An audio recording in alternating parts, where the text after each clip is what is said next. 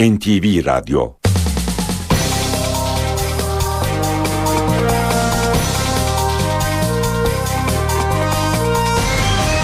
İşe giderken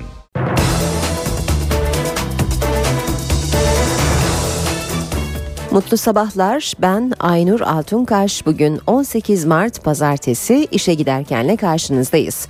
Saat 9'a kadar Türkiye ve dünya gündemindeki gelişmeleri, gazete manşetlerini, piyasa verilerini, yol ve hava durumlarını aktaracağız. Gündemin öne çıkan başlıklarıyla başlıyoruz. Bugün 18 Mart Çanakkale Zaferi ve Şehitleri Anma Günü'nün 98. yıl dönümü.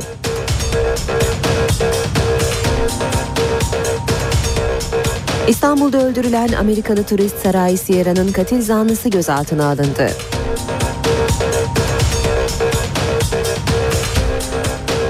İmralı'ya 3. heyetin 21 Mart öncesinde gitmesi bekleniyor. Heyetteki isimlerden biri BDP eş başkanı Selahattin Demirtaş olacak.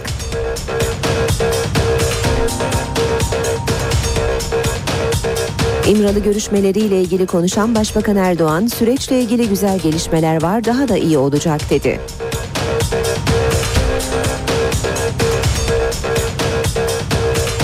Nevruz kutlamaları erken başladı. İstanbul ve Ankara sakindi. Erzurum, Kocaeli ve Sakarya'daki kutlamalarda ise gerginlik yaşandı.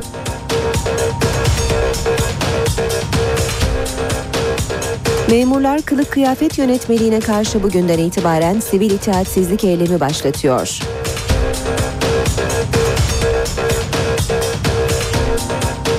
İstanbul Tabip Odası üyeleri ücret ve çalışma koşullarının iyileştirilmesi için eylem yaptı. Acil talep listesi Sağlık Bakanlığı'na iletildi.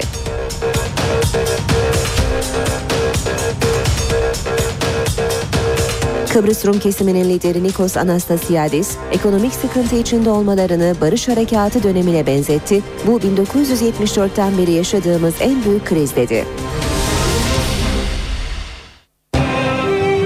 İşe giderken gazetelerin gündemi.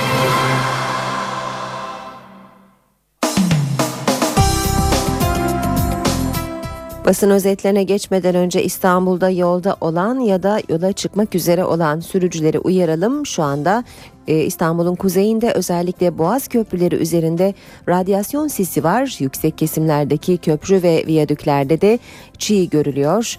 Bu sebeple biraz daha tedbirli olmakta fayda var. Bugünün de pazartesi olduğunu e, dikkate alırsak pazartesi trafiği zaten e, diğer günlerden daha yoğun olacaktır. Bu olumsuzluklar da belki e, kazalara sebebiyet verebilir. Bu uyarımızı da yaparak basın özetlerine başlayalım. Başbakan Erdoğan'ın Çanakkale'den verdiği mesajları, Nevruz kutlamalarını, Süper Lig'deki zirve yarışını yine gazetelerin birinci sayfalarında görüyoruz. Tabi e, Amerikalı turist Saray Sierra'nın katil zanlısının Hatay Reyhanlı'da yakalanışı da ve zanlının ifadeleri de yine gazetelerde gözümüze çarpıyor. Sabahta hep birlikte başaracağız manşeti var. Başbakan Erdoğan Çanakkale'den kararlı mesaj verdi. Hep beraber bu süreci başarıyla bitireceğiz dedi.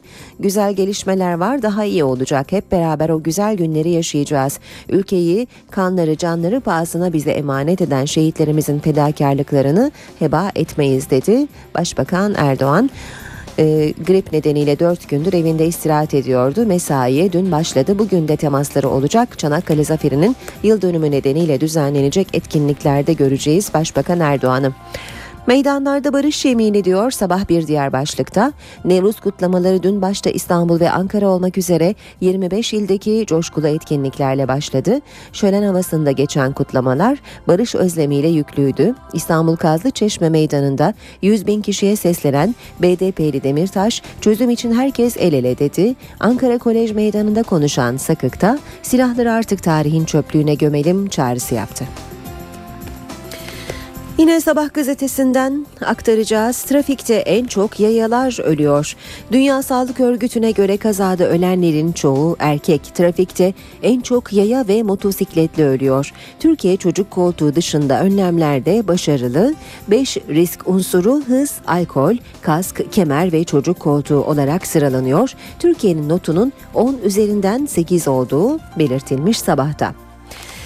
Geçelim Milliyet gazetesine Adalet Bakanı Sadullah Hergin'in Kanal Türkiye yaptığı açıklamaları Milliyet manşetine çekmiş. Bakan çekilme takvimini verdi. 21 Mart diyor manşet. Adalet Bakanı 2013 sonuna kadar PKK'nın sınır dışına çekilmesini beklediklerini takvimin başlangıcının da 21 Mart olacağını söyledi. Ergin 21 Mart'ta yapılması beklenen eylemsizlik çağrısı için eylemsizlik ve çekilme birlikte olur dedi. Çekilmenin de bu tarihte başlayacağını belirtti. Çekilme süreci konusunda parlamentodan yasa çıkartılabileceğini de vurgulayan Ergin, Öcalan'la BDP'liler arasında mektuplaşmaları MIT'in yürüttüğünü söyledi. Bakan Ergin, genel af gibi bir konunun da gündemlerinde olmadığını belirtti. Devam edelim yine Milliyet gazetesinden aktarmaya Laz Ziya'yı MIT buldu. Amerikalı Saray Sierra'nın katil zanlısı Ziya Tansili MIT'in verdiği istihbarat üzerine düzenlenen baskınla Hatay'da yakalandı. İstanbul'a fotoğraf çekmek için gelen Amerikalı Sierra'yı öldürmekle suçlanan Laz Ziya lakaplı Ziya Tansili bir buçuk aylık kaçışın ardından yakalandı. Çevresine Suriye'ye gideceğini söyleyen Tansili MIT'in istihbaratıyla Hatay Reyhanlı'da ele geçirildi. İlk ifadesinde suçlamaları kabul ettiği öne sürülen Lazia'nın tiner almıştım üzerime gelince başına vurdum dediği iddia ediliyor.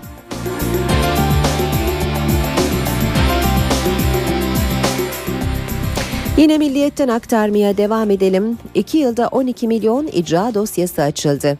Adalet Bakanı Ergin 2011-2012'de toplam 11 milyon 927 bin 775 icra dosyasının açıldığını bildirdi. Bir soru önergesini yanıtlayan Ergen'in verdiği rakamlara göre bu dosyalardan 1 milyon 96 bin 745'i ilamla icra takibi yani mahkeme kararına dayanıyor.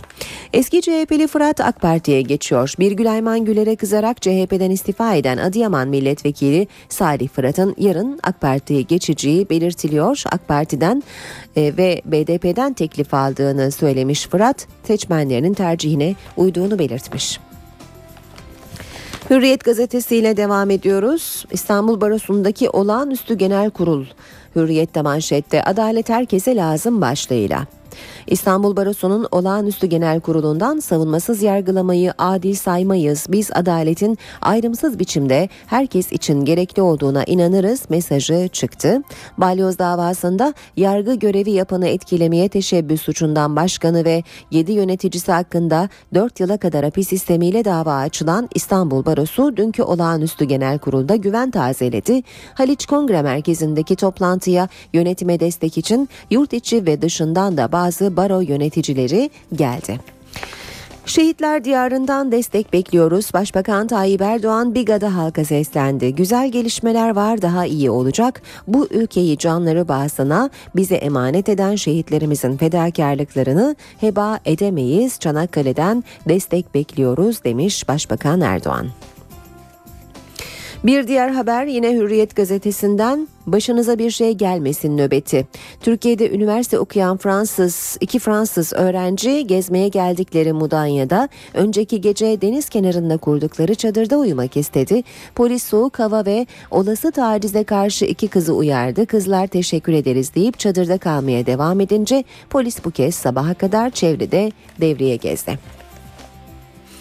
Zirve keyfi başlığıyla e, Galatasaray ve Fenerbahçe'nin bu haftada rakiplerinden 3 e, puan almalarını görüyoruz. Avrupa'da gruplarında çeyrek finale kalarak tarih yazan Galatasaray ve Fenerbahçe'nin ligdeki zirve yarışı da sürüyor. Galatasaray Kayseri'den galibiyetle ayrılırken Burak attığı iki golle krallığını ilan etti. Fenerbahçe'de zirveyi bırakmıyor. Sarı lacivertlerin Antalya'daki maçta yıldızı Salih oldu.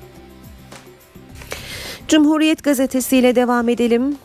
Tarihi değiştiren zafer diyor Cumhuriyet. Özgürlük mücadelesinin simgesi Çanakkale Deniz Zaferi'nin 98. yıl dönümü bugün Çanakkale'de ve tüm yurtta kutlanacak. Cumhurbaşkanı Gül, Meclis Başkanı Çiçek ve Başbakan Erdoğan mesajlarında Çanakkale Savaşı'nı istiklal mücadelesinin umut ışığı olarak değerlendirdi. CHP lideri Kılıçdaroğlu da zaferin herkesin sorumluluğa çağırdığını söyledi. Yine Cumhuriyet'ten başlık artık çık konuş. Erdoğan güzel gelişmeler olacak diyor. Bilgi verilmeyen muhalefet tepkili. Başbakan Erdoğan'ın dün güzel gelişmeler olacak açıklamasının ardından İmralı süreci konusunda kamuoyuna bilgi verilmediğini söyleyen CHP lideri Kılıçdaroğlu kim bir e, insanın ölmesini isteyebilir ki diye sordu. Kılıçdaroğlu Öcalan'ın konuştuğuna ancak onunla kadar ortaklığı yapan kişinin konuşmadığına dikkat çekti. Kılıçdaroğlu çıkıp konuşmalı ne düşündüğünü ne konuştuklarını dedi. Radikalde manşet içimizi ısıttı ama Ömer Çelik'in davetine azınlık liderlerinden yanıt Bakan Ömer Çelik, Çelik'in geri dönün çağrısı için Yahudi, Rum, Süryani ve Ermeni yetkililer umut verici fakat pratikte pek çok sorun duruyor diyor. Vatan gazetesi sağır ve dilsiz oyunu tutmadı demiş e, manşetinde Amerikalı Saray Sierra'nın katil zanlısı Lazia bir buçuk ay sonra Halep'te yakalandı. Sağır dilsiz rolü yapan Ziya'yı MIT paketledi demiş Vatan gazetesi manşetinde. Yine bir başlık vatandan çekilmeye yasa sinyali. Adalet Bakanı Ergin PKK'nın sınır dışına çekilmesi için bazı yasal düzenlemelere ihtiyaç olabileceğini açıkladı. Öcalan sınır dışına çekilme için meclis güvencesi istemişti. Adalet Bakanı Sadullah Ergin dün süreç işliyor. Terörsüz bir Türkiye hedefimiz var. Bu hedefin nihai tarihi 2013 sonu dedi. Çekilme için bazı yasal düzenlemelere ihtiyaç olabileceğini açıkladı. Habertürk'te çok güzel günler yaşayacağız başlığı manşette Başbakan Erdoğan'ın Biga'dan halka seslenişi güzel gelişmeler var daha iyi olacak inşallah hep beraber o güzel günleri yaşayacağız dedi Başbakan Erdoğan. Mini yıldızlara koruma geliyor. Çalışma Bakanlığı çocukların dizi ve sinema setlerinde çalışma şartları ve saatleri için yönetmelik hazırlıyor. Yasaya göre çalıştırılmaları yasak olan 15'ini doldurmamış çocuklar için izin alınması zorunlu hale gelecek. Akşam gazetesiyle devam edelim. Suç para bastı demiş akşam manşetinde. Devlet yöntem değiştirdi, yolsuzluk, kaçakçılık, dolandırıcılık yapanın yanına kar kalmadı. Dava sonucunu beklemeden mal varlığına el koyma kararının bilançosu müthiş. 120 günde 200 milyon lira diyor. Akşam gazetesi haberinde. Açılımın Nevruz'u başlığını akşamda da görüyoruz. İstanbul'un da aralarında olduğu 17 ilde Nevruz kutlandı. İstanbul Kazlı Çeşme'de toplanan binlerce kişi Öcalan'a özgürlük yazılı afişin önünde halay çekti. Sahnede Öcalan'ın eski koruma, e, konuşmaları Barkovizyon'dan yayınlandı. Sakarya, Kocaeli, Erzurum, Osmaniye'deki kutlamalarda bazı gruplar BDP'lilerle karşı karşıya geldi. Polis müdahale etti. Olaylar büyümedi. Yeni Şafak gazetesi de başbakanın Biga'daki mesajlarını manşetine çekmiş. Çanakkale ruhuyla çözücü izliyor başlık. Başbakan çözüm sürecine Çanakkale'de koyun koyuna yatan Diyarbakırlı, Edirneli, Vanlı şehitlerin yol gösterdiğini söyledi. Kendilerine milliyetçi, ulusalcı diyenlerin bu kardeşliği göremediğini belirten Erdoğan, onlar engel oldukça terörü bitirmenin mücadelesini vereceğiz dedi. Ve son başlık Zaman Gazetesi'nden yangın söndürme tüpleri boş çıktı. Sanayi Bakanlığı yangın söndürme cihazlarından tost makinelerine kadar 36.361 farklı ürünü denetledi. 3.538'ini uygunsuz buldu. Araç ve iş yerlerinde kullanılan bazı yangın tüplerinin güvenli olmadığı tespit edildi. Üretim aşamasında yangını söndürecek kimyasal ürünün hiç kullanılmadığı tüpler ortaya çıktı. Dört firmanın ürünleri toplatılırken bir firma sektörden tamamen çekildi. Gündeme yakından bakmaya devam ediyoruz. Saat 7.20. İmralı'ya gidecek 3. heyette BDP eş başkanı Selahattin Demirtaş da olacak. Heyetin 21 Mart'tan önce İmralı'da olması bekleniyor. BDP İmralı'ya giden ikinci heyet için Demirtaş'ın ismini de önermiş. Ancak Adalet Bakanlığı Demirtaş'a izin vermemişti. Üçüncü heyette yer alacak diğer isimlerin Sırrı Süreyya Önder ve Pervin Buldan olması bekleniyor. Ayrıca Abdullah Öcalan'ın mektuplarına Kandil, Avrupa ve BDP'den gelen yanıtlar İmralı'ya ulaştı. Selahattin Demirtaş mektupların devlet yetkilileri aracılığıyla iletildiğini söyledi. Avrupa ayağından giden mektubun 7, BDP ve Kandil'den gidenlerin ise 3'er sayfa olduğu öğrenildi. Demirtaş mektuplarda sürecin arkasındayız mesajı verildiğini vurguladı. Başbakan Tayyip Erdoğan Çanakkale'de bugün Çanakkale Zaferi'nin 98. yılında gerçekleşecek törenlere katılacak olan başbakan kutlamalar öncesinde ise Çanakkale'nin Biga ilçesindeydi. İmralı görüşmelerine değinen Erdoğan süreçle ilgili güzel gelişmeler var daha da iyi olacak dedi. Kendilerine ulusalcı diyenler gelip şu Çanakkale ruhundan, Çanakkale mirasından nasiplenmediler. Barıştan, demokrasiden bahsedenler gelip buradaki Diyarbakırlı, Vanlı, Batmanlı, Şanlıurfalı şehidi görmediler. Başbakan Recep Tayyip Erdoğan Çanakkale'nin Biga ilçesindeki konuşmasında barış sürecini eleştirenlere bu sözlerle seslendi, terörü bitireceğiz mesajını yineledi. Başbakan sürece Çanakkale'den destek istedi. Siz yanımızda olursanız biz bu işi bitiririz. Allah'ın izniyle çözeriz ve çözüyoruz. Güzel gelişmeler var. Daha iyi olacak. İnşallah hep beraber o güzel günleri yaşayacağız. Hiç endişeniz olmasın. Bu ülkeyi kanları, canları pahasına bize emanet eden şehitlerimizin fedakarlıklarını heba edemeyiz. Etmeyeceğiz. Daha sonra Çan ilçesine geçen Başbakan Recep Tayyip Erdoğan'ın buradaki gündemi de aynıydı. Ve bu ülkede terörü bitirdiğimiz anda, silahlar bırakıldığı anda şunu iyi bilin. Bu ülke evvel Allah sıçrar. Sıçrar. O zaman benim Güneydoğu Anadolu bölgemde, Doğu Anadolu bölgemde çok daha farklı büyüyecek. Çok daha farklı yükselecek.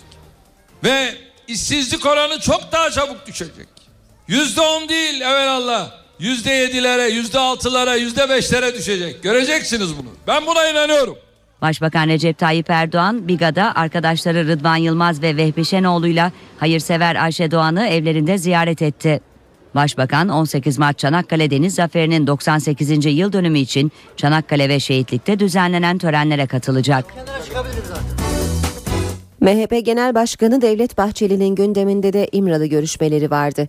Devlet Bahçeli görüşmelere olan tepkisini sürdürdü. MHP lideri kaçırılan kamu görevlileri olayıyla ilgili olarak da savcıları göreve çağırdı. Şimdi fırsat kendisinin elindedir. Devleti ayağına götürüp konuşacağı yerde bir ip götürüp bassın. Bu kadar basit. MHP Genel Başkanı Devlet Bahçeli, İmralı görüşmelerini bu sözlerle değerlendirdi. Koalisyon oldukları dönemde imzaladıkları ve PKK'nın eylemlerine karşın her türlü işlemin yapılmasını öngören metne sadık olduklarını söyledi. Hala da o imzanın arkasındayım. O imzanın, o metnin üçüncü paragrafı PKK terörünün eylemlerine devam etmesi halinde her türlü işlemin yapılacağı dosyanın da Türkiye Büyük Millet Meclisi'ne gönderileceği hükmü vardır. Sayın Recep Tayyip Erdoğan başkalarını iftira edeceği yerde o metnin gereği olarak meclisteki çoğunluğuyla Abdullah Öcalan'ın dosyasını meclise getirmiş olsaydı idam gerçekleşirdi. Bahçeli, PKK tarafından kaçırılan 8 kamu görevlisinin serbest bırakılması ile ilgili de savcıları göreve çağırdı. barış adına bunları konuşan ve bunlarla takas yapmaya cesaret eden, takas esnasında imza atan kim varsa Sayın Cumhuriyet Savcıları neden harekete geçiyor? MHP liderinin gündeminde futbol da vardı. Koyu bir Beşiktaş taraftarı olduğunu söyleyen Bahçeli, Kasımpaşa'nın Beşiktaş'ı 3-1 mağlup etmesini esprili bir dille değerlendirdi. E, Kasımpaşa e, şimdi Türkiye'yi yönetiyor Kasımpaşa. Nevruz kutlamaları başladı. İstanbul Kazlıçeşme ve Ankara Tandoğan'daki kutlamalar sakindi. Ancak Erzurum, Kocaeli ve Sakarya'da gerginlik yaşandı. Her yıl olaylar yaşanırdı. Fakat bu yıl İstanbul'da Nevruz ateşi sakin bir ortamda yakıldı. İstanbul'da erken Nevruz kutlamalarına katılmak isteyenler sabah erken saatlerde Kazlıçeşme Meydanı'nda toplandı. Meydan ve çevresinde provokasyon ihtimaline karşı geniş çaplı güvenlik önlemi alındı. Nevruz ateşini BDP eş genel başkanı Selahattin Demirtaş yaktı. Demirtaş'ın gündeminde barış süreci vardı. herkesin kazanacağı, her birimizin diliyle, kimliğiyle özgürce yaşayacağı bir toplum, bir model, bir sistem yaratabiliriz diyoruz. Barış teslim olmak değildir. Barış hakkı olanı teslim almaktır. Kutlamaların Ankara'daki adresi ise Kolej Kavşağı'ydı. Törende konuşan BDP milletvekili Sırrı Sakık hükümete seslendi. Bu kanın durması için kamuoyunda barış cephesi her gün güçlenerek büyüyor. Ve dönüp diyoruz ki biz bu yol. Bu görüşmeler doğru görüşmelerdir. Eğer barış olursa, eğer müzakereler iyi sonuç verirse Türkiye'de siyaset dünyasının birçok siyasi aktörleri, siyasi partileri siyaseten yok olacaklar. PKK'nın elindeki kamu görevlilerinin serbest bırakılmasını da olumlu bir gelişme olarak değerlendiren Sakık, bunun karşılığında hükümetinde adım atması gerektiğini söyledi. Olabilir. 21 Mart'a kadar 45 merkezde yapılması planlanan erken Nevruz kutlamaları Erzurum, Kocaeli ve Sakarya'da gergin geçti. Erzurum'da belirlenen alan dışında yürümek isteyen gruba polis engel oldu. Çıkan arbedede yaralananlar oldu. Kocaeli'de de Nevruz'u kutlamak isteyen grupla başka bir grup arasında tartışma çıktı, arbede yaşandı. Polis 30 kişiyi gözaltına aldı. Sakarya'da ise Nevruz kutlamalarını protesto etmek isteyen grup polis engeliyle karşılaştı. 50 kişi gözaltında. BDP'nin organize ettiği Büyük Nevruz kutlaması 21 Mart'ta Diyarbakır'da yapılacak. İşe giderken Çanakkale Zaferi'nin 98. yıl dönümü bugün törenlerle kutlanacak. Devletin zirvesi ise Çanakkale Zaferi için mesajlarını yayınladı. Mesajlardaki ortak nokta birlik ve beraberlik vurgusu oldu. Çanakkale Zaferi ilham oldu. Liderler mesajlarında birlik beraberlik vurgusu yaptı. Cumhurbaşkanı Abdullah Gül, memleketin dört bir yanından gelen kahramanlar olarak nitelediği Mehmetçiğin tek vücut olarak imkansızı başardığını söyledi. Cumhurbaşkanı Gül, farklı milletlerden insanların Çanakkale'de aynı toprak altında buluştuğunu belirtti. Çanakkale'yi barışın anlam ve değerini tüm insanlığı anlatan ibret abidesi olarak niteledi. Buralarda gelip sizlerle Meclis Başkanı Cemil Çiçek ise Çanakkale Zaferi'nin kahramanlarını daimi ilham kaynaklarımız olarak niteledi. Milli şairimizin dediği gibi tarihe sığmayan bu kahramanlar milletimizin gönlünde daima var olacaktır ifadelerini kullandı. Milletimiz için yapıyoruz. Birlik beraberliğin altını çizen bir mesajda Başbakan Recep Tayyip Erdoğan'dan geldi. Başbakan omuz omuza mücadele eden Mehmetçiğin Çanakkale geçilmez diyerek tarihin akışını değiştirdiğini ifade etti. Erdoğan Çanakkale zaferinin diğer toplumlara örnek olduğunu da belirtti. Genelkurmay Başkanı Orgeneral Necdet Özel'in mesajında da birlik vurgusu ön plandaydı. Özel Çanakkale şehitlerini millet olarak varoluşumuzun, birlik ve beraberliğimizin ölümsüz kahramanları olarak niteledi. 18 Mart'a ilişkin bir mesajda CHP lideri Kemal Kılıçdaroğlu'ndan geldi. Kılıçdaroğlu, Çanakkale'de verilen mücadelenin bu topraklara ne kadar zor sahip olunduğunun bir göstergesi olduğunu belirtti. Bu durumun herkesi sorumluluğa çağırdığını vurguladı. Çanakkale Savaşı İstanbul'da tekrar canlandırılacak. Etkinliğin bu seneki adresi Haliç. Kıyıya kurulan platoda bir hafta boyunca Mehmetçiklerin hikayeleri anlatılacak. Çanakkale destanı bu kez Haliç'te canlanacak.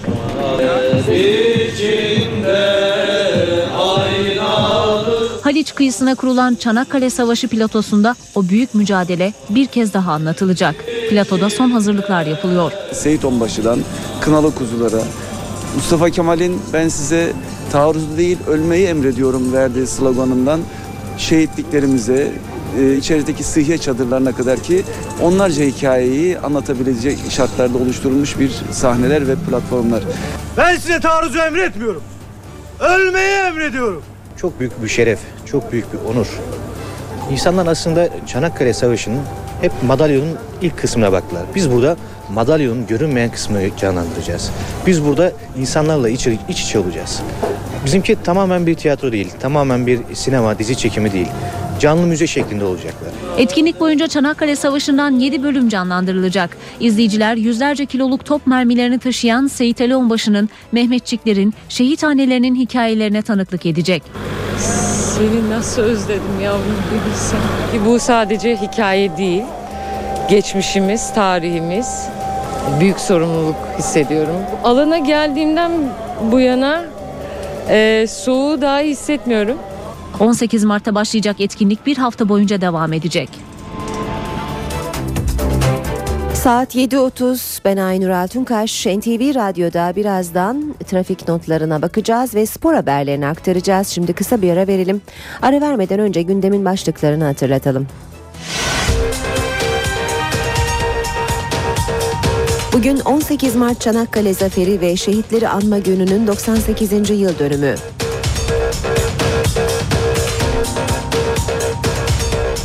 İstanbul'da öldürülen Amerikalı turist Saray Sierra'nın katil zanlısı gözaltına alındı.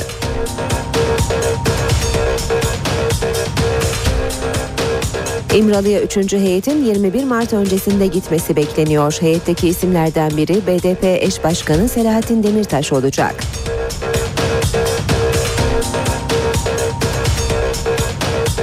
İmralı görüşmeleriyle ilgili konuşan Başbakan Erdoğan, süreçle ilgili güzel gelişmeler var, daha da iyi olacak dedi.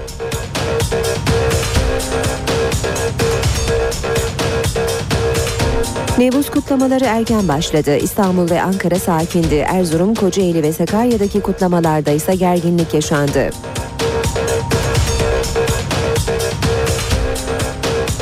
Memurlar kılık kıyafet yönetmeliğine karşı bugünden itibaren sivil itaatsizlik eylemi başlatıyor.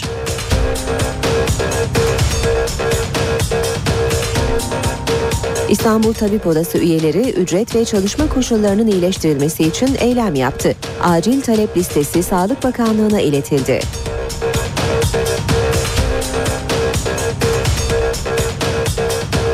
Kıbrıs Rum kesiminin lideri Nikos Anastasiadis, ekonomik sıkıntı içinde olmalarını barış harekatı dönemine benzetti. Bu 1974'ten beri yaşadığımız en büyük kriz dedi.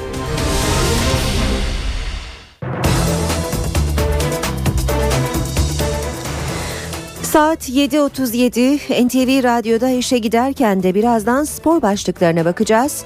Önce İstanbul trafiğindeki son duruma göz atalım. Şu sıralarda e, Boğaz köprülerinde trafiğin yoğunlaştığını görüyoruz. E, Boğaziçi Köprüsü'nde Anadolu Avrupa geçişi yönünde bir araç arızası meydana geldi ve e, bu sebeple de yoğunluk Uzunçayır'a kadar da sarkmış durumda. Avrupa yakasına geçişte köprü çıkışı oldukça rahat görünüyor. Ters yönde ise Zincirlikuyu itibariyle yoğun bir trafik var ve köprü çıkışına kadar da yoğun olarak devam ediyor trafik. Fatih Sultan Mehmet Köprüsü Anadolu Avrupa geçişinde koz yatağı itibarıyla yoğunluğun başladığını ve köprü girişine kadar da trafiğin yoğun olduğunu görüyoruz. D100'e kadar da sarkmış trafik ve Bostancı'dan itibaren trafiğin oldukça yoğun olduğunu görüyoruz. Koz yatağını geçtikten sonra Yeni Sahra'dan itibaren koşu yoluna kadar da çok yavaş akan bir trafik var.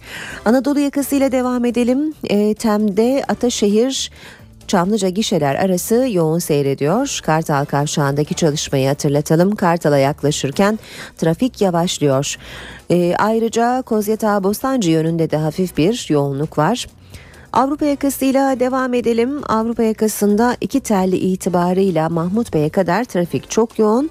Devamında köprü yönünde kısa süreli bir e, rahat trafik olsa da Metris'e yaklaşırken yeniden yoğunlaşıp Maslak'a kadar da çok yavaş ilerliyor. Edirne yönünde biraz daha rahat trafik Metris e, Tekstil Kent arasında yoğun seyrediyor. E, O3'te Mahmut Bey Doğu Kavşağı Hal arası çift yönlü halden de Bayrampaşa'ya kadar e, yoğun bir trafik olduğunu görüyoruz. D100'de Çoban Çeşme Kavşağı Otakçılar arasında seyir hızı oldukça yavaş. Edirne yönünde trafik rahat sadece Şirin Evler'de yoğunluk göze çarpıyor. D100'de Avcılar Gümüşpınar yan yol küçük çekmece istikametinde bir araç arızası olduğunu da belirtelim.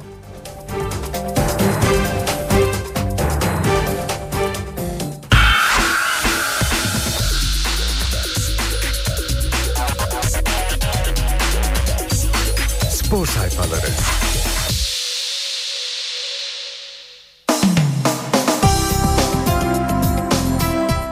Spor başlıklarında Spor Toto Süper Lig'deki zirve mücadelesini görüyoruz. Habertürk'le başlayalım. Amansız takip diyor Habertürk. Medical Park Antalya engelini Salih Uçan ve Sov'un golleriyle geçen Fenerbahçe ezeli rakibine peşini bırakmam mesajı verdi. Üç kulvarda yoluna dolu dizgin devam eden Kanarya Galatasaray'a arayı açma imkanı vermedi. Pilsen Prensi Salih enfes bir füzeyle takımını öne geçirdi. 1-0 Titaşık bir şutla karşılık verdi 1-1. 42'de klasikleşen korner organizasyonunda Gökhan topu aşırdı, Sov tamamladı. 1-2. İkinci yarıda kayıt direğe takıldı. Kanarya Kocaman'la çıktığı 100. maçından gülerek ayrıldı. Ve Galatasaray'da Kayseri deplasmanından 3 puanla dönmüştü. Maçın bir de özel izleyicisi vardı. Real Madrid teknik direktörü Mourinho Galatasaray'ın Kayseri ile yapacağı mücadeleyi izlemek üzere dün Kayseri'deydi. Galatasaray Kayseri'nin işini 38 dakikada bitirdi diyor Habertürk. Özel gösterim. Schalke zaferinin moraliyle maça başlayan Cimbom, renktaşı Kayseri önünde en rahat galibiyetini aldı. İki hafta sonra ligde yeniden gaza bastı. Henüz ikinci dakikada Snyder perdeyi açtı. Ardından Avrupa'da Ronaldo ile yarışan Burak sahne aldı. Türkiye'nin kralı peş peşe iki kez ağları sarsıp 16 golle zirveye çıktı. Mourinho'lu Real Madrid'e selam çaktı 3-0. Bobo'nun kızarması nedeniyle 59 dakika 10 kişi oynayan ev sahibi bir ses varla maçı noktaladı 3-1. Çok şükür atıyorum. Victoria Pilsen maçından sonra dün akşam Antalya'da da ağları sarsan Salih Uçan benim için güzel bir hafta geçiyor. Çok şükür takıma faydası olan goller atıyorum dedi. Devam edelim Hürriyet gazetesinden spor haberleriyle.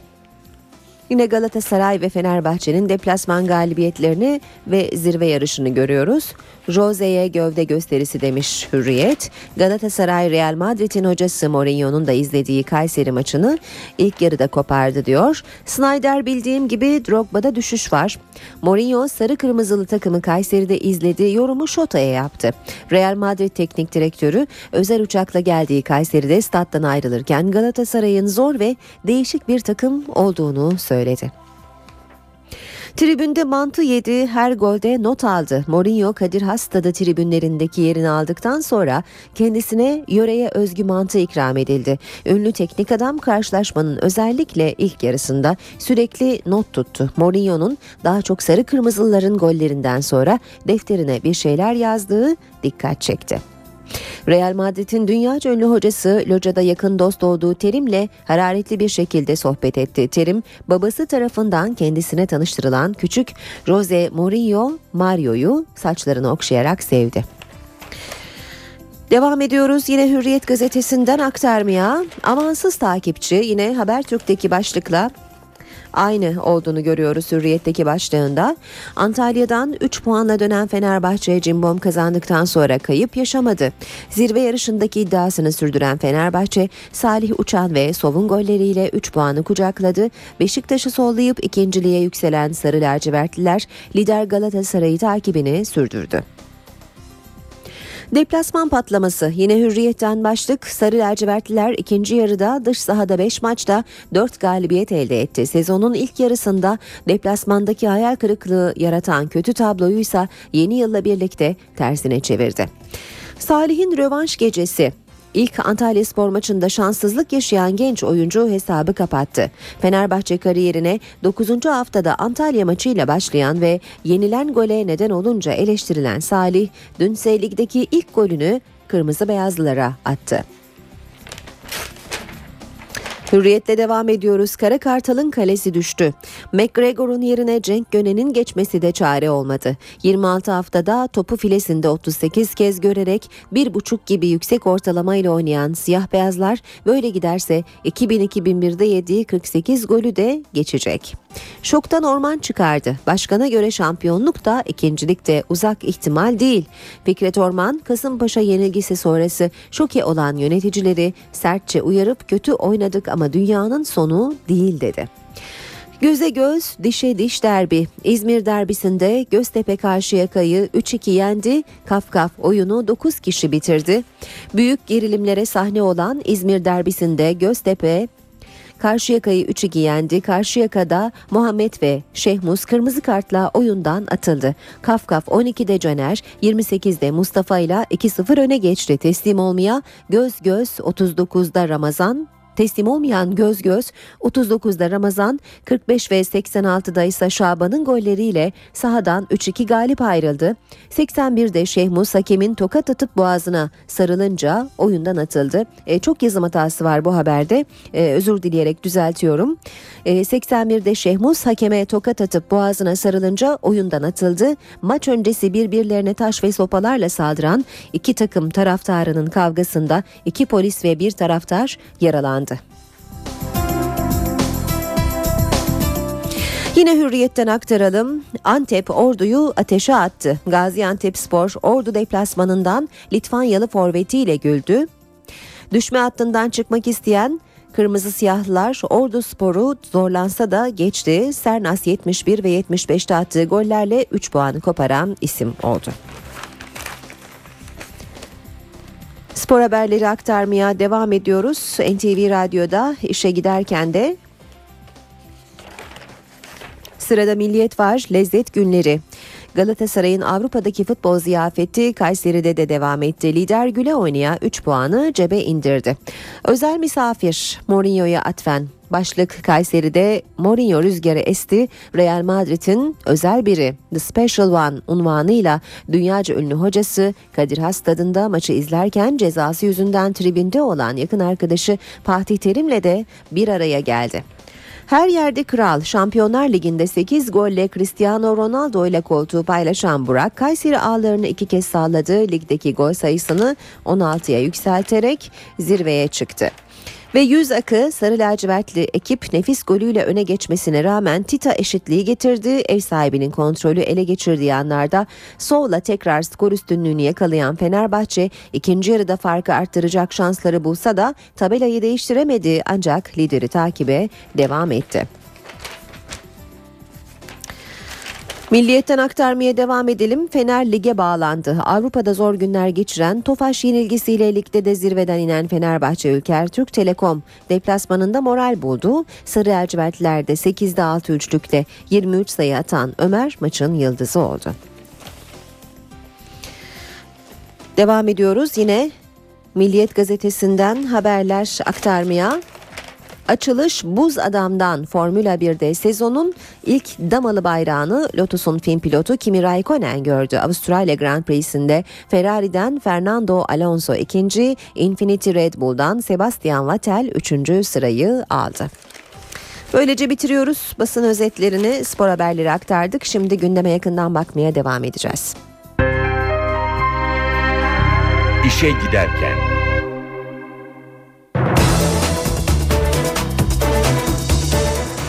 Saray Sierra cinayetiyle ilgili aranan isim bulundu. İstanbul'da yaklaşık bir buçuk ay önce öldürülen Amerikalı turist Saray Sierra'nın katil zanlısı Suriye sınırında gözaltına alındı. Lazia lakaplı Ziyate sorgu için İstanbul'da. Kendimi kaybetmiş vaziyetteydim. Ve olanın iş nasıl olduğunu pek hatırlamıyorum. Saray Sierra'nın katil zanlısı cinayetten bir buçuk ay sonra yakalandı. Tatil için 7 Ocak'ta İstanbul'a gelen Saray Sierra birkaç gün sonra ortadan kayboldu. 2 Şubat'ta Sarayburnu'ndaki surlarda cesedi bulundu. Herhalde başına cinsi bir ağır bir cinsle vurdu. Ve sabah geldiğimde ölmüştü. Üzerine kapattım. Ve 9 gün aynı yerde gezdim. Ve 10. günü yakalan, 10. günü polisler bu cesedi bulunca ben kaçmak zorunda kaldım Suriye'ye. Güvenlik kameraları ve MOBESE kayıtlarında Sierra ile birlikte görülen son kişi Ziya T'ydi. DNA incelemesinde de katil zanlısı Ziya T'nin adına ulaşıldı. Zanlının Karabük'teki evinden alınan saç örnekleri kadının ve cinayet aletinin üzerinden alınan dokularla uyuştu. İstanbul, Karabük ve Hatay'da güvenlik kameraları incelendi. Zanlının cinayetten sonra memleketi Karabük'e, oradan da Hatay'a gittiği belirlendi. Hatay'ın ilçelerinde ve sınır kapılarında titiz bir inceleme yapıldı. Zanlı Hatay Reyhanlı'da Suriye sınırında gözaltına alındı. Şahsın yurt dışına kaçtığı konusunda da bize bilgi gelmişti. Muhtemelen Suriye'de olduğu biliniyordu. Bugün Hatay'da e, Türkiye'ye giriş yaparken gözaltına alındı ve adli makamlara teslim edildi. İlk sorgulamasının ardından hava yoluyla İstanbul'a getirilen Ziyate, Asayiş Şube Müdürlüğü'ne sevk edildi. Uluslararası bir olaydı. Yüz akıyla çıktığımız için ben arkadaşların hepsine çok teşekkür ediyorum. Saray Sierra cinayetiyle ilgili gelişmeleri Amerikalı kadının ailesi de yakından takip ediyor. Amerika Birleşik Devletleri'nde bulunan aile adına açıklama kardeşi Christina Jimenez'den geldi. Jimenez soruşturmanın kritik bir noktada olduğunu belirterek bir değerlendirme yapmayacaklarını söyledi. Jimenez yanlış bir şey söylemek istemiyoruz dedi. Gümüşhane ve Ağrı'da karların erimeye başlaması su baskınlarını beraberinde getirdi. Eriyen karlarla önce dereler taştı ardından evleri su bastı. Bingöl'de de durum farklı değil. Harşit çayı taştı, evler ve ekili alanlar su altında kaldı. Gümüşhane'de etkili olan sağanak özellikle köylere büyük zarar verdi. Karların erimesiyle Harşit çayının debisi hızla yükseldi. Torul ilçesindeki meyve bahçeleri göle döndü. Sığırlar vardı onları aldım bu tarafa. Tavukları aldık. Evde işte göl içinde kaldık yani. Sel trafiği de etkiledi. Bir minibüs yolun ortasında mahsur kaldı. Ağrı'da da benzer görüntüler vardı. Patmos ilçesinde erimeye başlayan karlar sele yol açtı. Malazgirt Karayolu bir süre ulaşıma kapandı. Ekipler asfaltı kırarak suyu tahliye etmeye çalıştı. Bingöl'de de sağanak yağmur etkiliydi. Baraj gölü taştı, Karlova Devlet Hastanesi'ni su bastı. Ekipler selin yol açtığı hasarı gidermek için çalışmalarını sürdürüyor. Memurlar kılık kıyafet yönetmeliğine karşı bugünden itibaren sivil itaatsizlik eylemi başlatıyor. Memur Sendikaları Konfederasyonu Genel Başkanı Ahmet Gündoğdu, isteyenin başörtüsüyle, isteyenin de kot pantolonla işe gidebileceğini söyledi. İstanbul Tabip Odası üyeleri ücret ve çalışma koşullarının iyileştirilmesi için yürüdü. Türk Tabipleri Birliği Başkanı Özdemir Aktan ve İstanbul Tabip Odası Başkanı Taner Gören'in de aralarında bulunduğu grup öğle saatlerinde Beyoğlu Tünel Meydanı'nda toplandı. Taksim Meydanı'na yürüyen grup hükümetin sağlık politikalarını protesto etti. Açıklamada 14 acil talebin yeni Sağlık Bakanı Mehmet Müezzinoğlu'na iletildiği bildirildi. Bu talepler arasında herkese eşit, ücretsiz ve nitelikli sağlık hizmeti verilmesi, hekimlerin mesleklerini geçinme ve gelecek kaygısı olmadan icra edebilmeleri de var. Sağlık Bakanlığı'nın nakil listesindeki hastalar yurt dışından temin edilecek kornealardan ücretsiz yararlanabilecek. Sağlık Bakanlığı'nın ilgili kararı resmi gazetede yayımlandı. Buna göre kornea nakli bekleyen hastalar yurt içi donörler yeterli olmadığı durumlarda yurt dışı doku bankalarından yararlanabilecek. Bunun için herhangi bir ek ücret istenmeyecek. Türk Sağlık Sen, Sağlık Bakanlığı'ndan ambulanslara polis desteği talep etti. Türk Sağlık Sen, 112 acil servis çalışanlarının sorunları ve talepleriyle ilgili bir rapor hazırladı. Raporda özellikle ambulanslarda görev yapan sağlık çalışanlarının trafik kazası gibi adli vakalara müdahale sırasında şiddete uğrayabildiği ifade edildi. Bu kapsamda Emniyet Genel Müdürlüğü ile bir protokol yapılması ve ilk müdahale sırasında güvenlik güçlerinin olay yerinde hazır bulunması talep edildi. İlk öğretimden sonra okulu bırakan öğrencilerin liseye devam etmesi sağlanacak. Milli Eğitim Bakanlığı yetkilileri bunun için aileleri de ziyaret etmeye hazırlanıyor. İlk öğretimi tamamladıktan sonra liseye kayıt yaptırmayan öğrenciler tek tek tespit edildi. Sırada veli ziyaretleri var. Milli Eğitim Bakanlığı iletişim merkezine gelen çağrılarla e-okul sistemindeki verileri inceledi. 8. sınıfı tamamlamasına rağmen herhangi bir liseye kayıtlı olmayan çocuklar belirlendi. Önce İl Milli Eğitim Müdürlükleri uyarıldı. Bu öğrencilerin 29 Mart'a kadar uygun bir örgün veya açık liseye kayıtları yapılsın denildi. Bakanlık şimdi de ailelerle iletişime geçmeye hazırlanıyor. Çocukları liseye devam etmediği tespit edilen aileler önce iletişim araçlarıyla bilgilendirilecek. İhtiyaç duyulması halinde de il ve ilçe milli eğitim müdürlüklerinin koordinesinde ziyaret edilecek. Ailelere 4 artı 4 artı 4 eğitim sistemine geçilmesiyle birlikte lise eğitiminin zorunlu hale getirildiği hatırlatılacak. Çocuklarının örgün lise, açık öğretim lisesi veya mesleki açık öğretim lisesine devam etme zorunluluğu anlatılacak. Kayıtlar 29 Mart mesai bitimine kadar tamamlanacak. NTV Radyo Herkese yeniden günaydın. Ben Aynur Altunkaş. NTV Radyo'da işe giderken de birlikteyiz. Birazdan hava durumunu ve gazetelerin gündemini dinleyeceksiniz ama önce gündemin başlıklarını hatırlayalım. Bugün 18 Mart Çanakkale Zaferi ve Şehitleri Anma Günü'nün 98. yıl dönümü.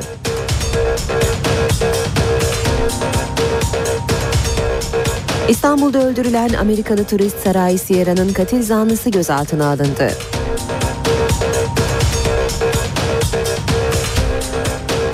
İmralı'ya 3. heyetin 21 Mart öncesinde gitmesi bekleniyor. Heyetteki isimlerden biri BDP eş başkanı Selahattin Demirtaş olacak.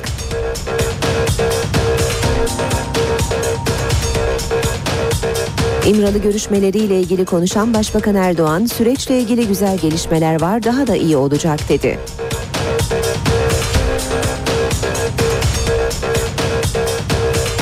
Nevruz kutlamaları erken başladı. İstanbul ve Ankara sakindi. Erzurum, Kocaeli ve Sakarya'daki kutlamalarda ise gerginlik yaşandı.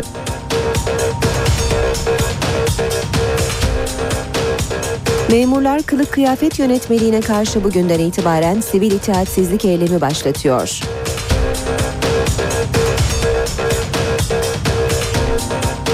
İstanbul Tabip Odası üyeleri ücret ve çalışma koşullarının iyileştirilmesi için eylem yaptı. Acil talep listesi Sağlık Bakanlığı'na iletildi.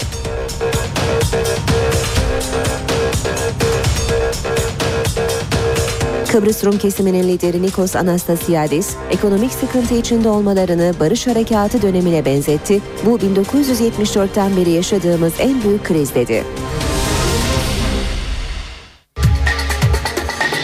Soğuk hava ve kar bugün doğuya ilerledi. Batı ve iç kesimlerde ise güneş görülse bile ayaz etkili oluyor. Yarından itibaren ise soğuk hava Türkiye'yi terk edecek ve sıcaklıklar hızla 15 dereceler seviyesine yükselecek.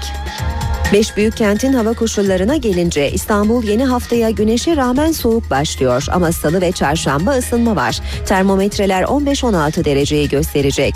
Ankara açık ancak don ve buzlanma var. Sıcaklık en fazla 7 derece. Yarın başkent ısınacak ve sis oluşacak. İzmir güneşli 15, Bursa sisli 12, Adana ise az bulutlu 18 derece. Marmara'da sıcaklık bugün 5-6 derece yükselse bile bu yükseliş fazla hissedilmeyecek. Hava güneşli ama soğuk, yer yer sis var. Salıdan itibaren ise hissedilir ısınma geliyor. Sıcaklık yine bahar değerlerine çıkacak. İç Anadolu'da kar kesildi ama havanın açmasıyla oluşan don ve buzlanma yaşamı olumsuz etkiliyor. Yarın sıcaklıklarda 6-7 derece artış yaşanırken yer yer yoğun sis de başlayacak. Ege güneşli ancak kuru soğuk var. Öğleden sonra kıyılarda başlayacak ısınma yarın İç Ege'de de hissedilecek. Hafta ortası kıyılar 20 dereceye çıkacak. Akdeniz güneşli kıyılar bugün tekrar 18-19 dereceye çıkıyor. Güneydoğuda hava soğuk ve biraz bulutlu ama salı çarşamba bu bölgede de sıcaklık 5-6 derece artacak. Doğu Anadolu'ya da kış geldi. Erzurum, Kars, Bitlis, Muş, Van, Hakkari boyunca orta kuvvette kar yağışı etkili oluyor. Sıcaklık Erzurum'da 0, Van'da 4 dereceye indi. Ancak kar bir gün kaldıktan sonra yarın çekilecek. Karadeniz'in batısı açta soğuk ve yağışlı hava ise bugün Samsun-Rize arasına ilerliyor. Sıcaklığın Samsun'da 5, Trabzon'da 4 dereceye inmesiyle yağışlar sulu kara dönüşecek. Amasya, Gümüşhane, Bayburt ve Yaylalar boyunca ise hafif kar etkili oluyor. İşe giderken gazetelerin gündemi.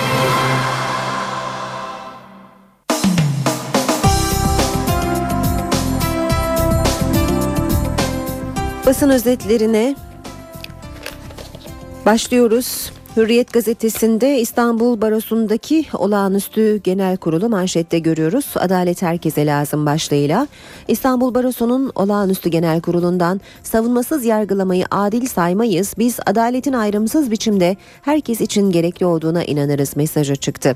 Balyoz davasında yargı görevi yapanı etkilemeye teşebbüs suçundan baş, e, başkanı ve 7 yöneticisi hakkında 4 yıla kadar hapis sistemiyle dava açılan İstanbul Barosu dünkü olağanüstü genel kurulu kurulda güven tazeledi.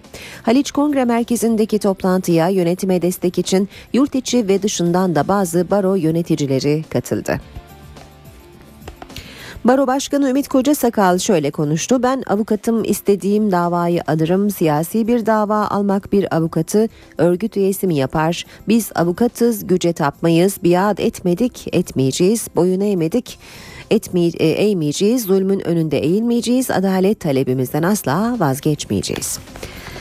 Hürriyet gazetesiyle yine devam ediyoruz. Başınıza bir şey gelmesin nöbeti. Türkiye'de üniversite okuyan iki e, yabancı e, genç kız Mudanya'da önceki gece e, gezmek için geldikleri Mudanya'da deniz kenarında kurdukları çadırda uyumak istemişler. Polis soğuk hava ve olası tacize karşı iki kızı uyarmış. Kızlar teşekkür ederiz deyip çadırda kalmaya devam edince polis bu kez sabaha kadar çevrede e, devriye gezmiş. E, bu haber birkaç gazetede daha bugün göze çarpıyor. E, Sarai Sierra nöbeti gibi başlıklar da kullanılmış haberde. Başbakan Erdoğan'ın dün Biga'dan verdiği mesajları da yine pek çok gazetede görüyoruz. Hürriyet'te de şehitler diyarından destek bekliyoruz başlığıyla haber yer almış. Daha ayrıntılı olarak sabahtan okuyalım. Hep birlikte başaracağız. Başbakan Erdoğan Çanakkale'den kararlı mesaj verdi. Hep beraber bu süreci başarıyla bitireceğiz dedi. Güzel gelişmeler var daha iyi olacak. Hep beraber o güzel günleri yaşayacağız. Ülkeyi kanları canları pahasına bize emanet eden şehitlerimizin fedakarlıkları hayatlarını heba etmeyiz.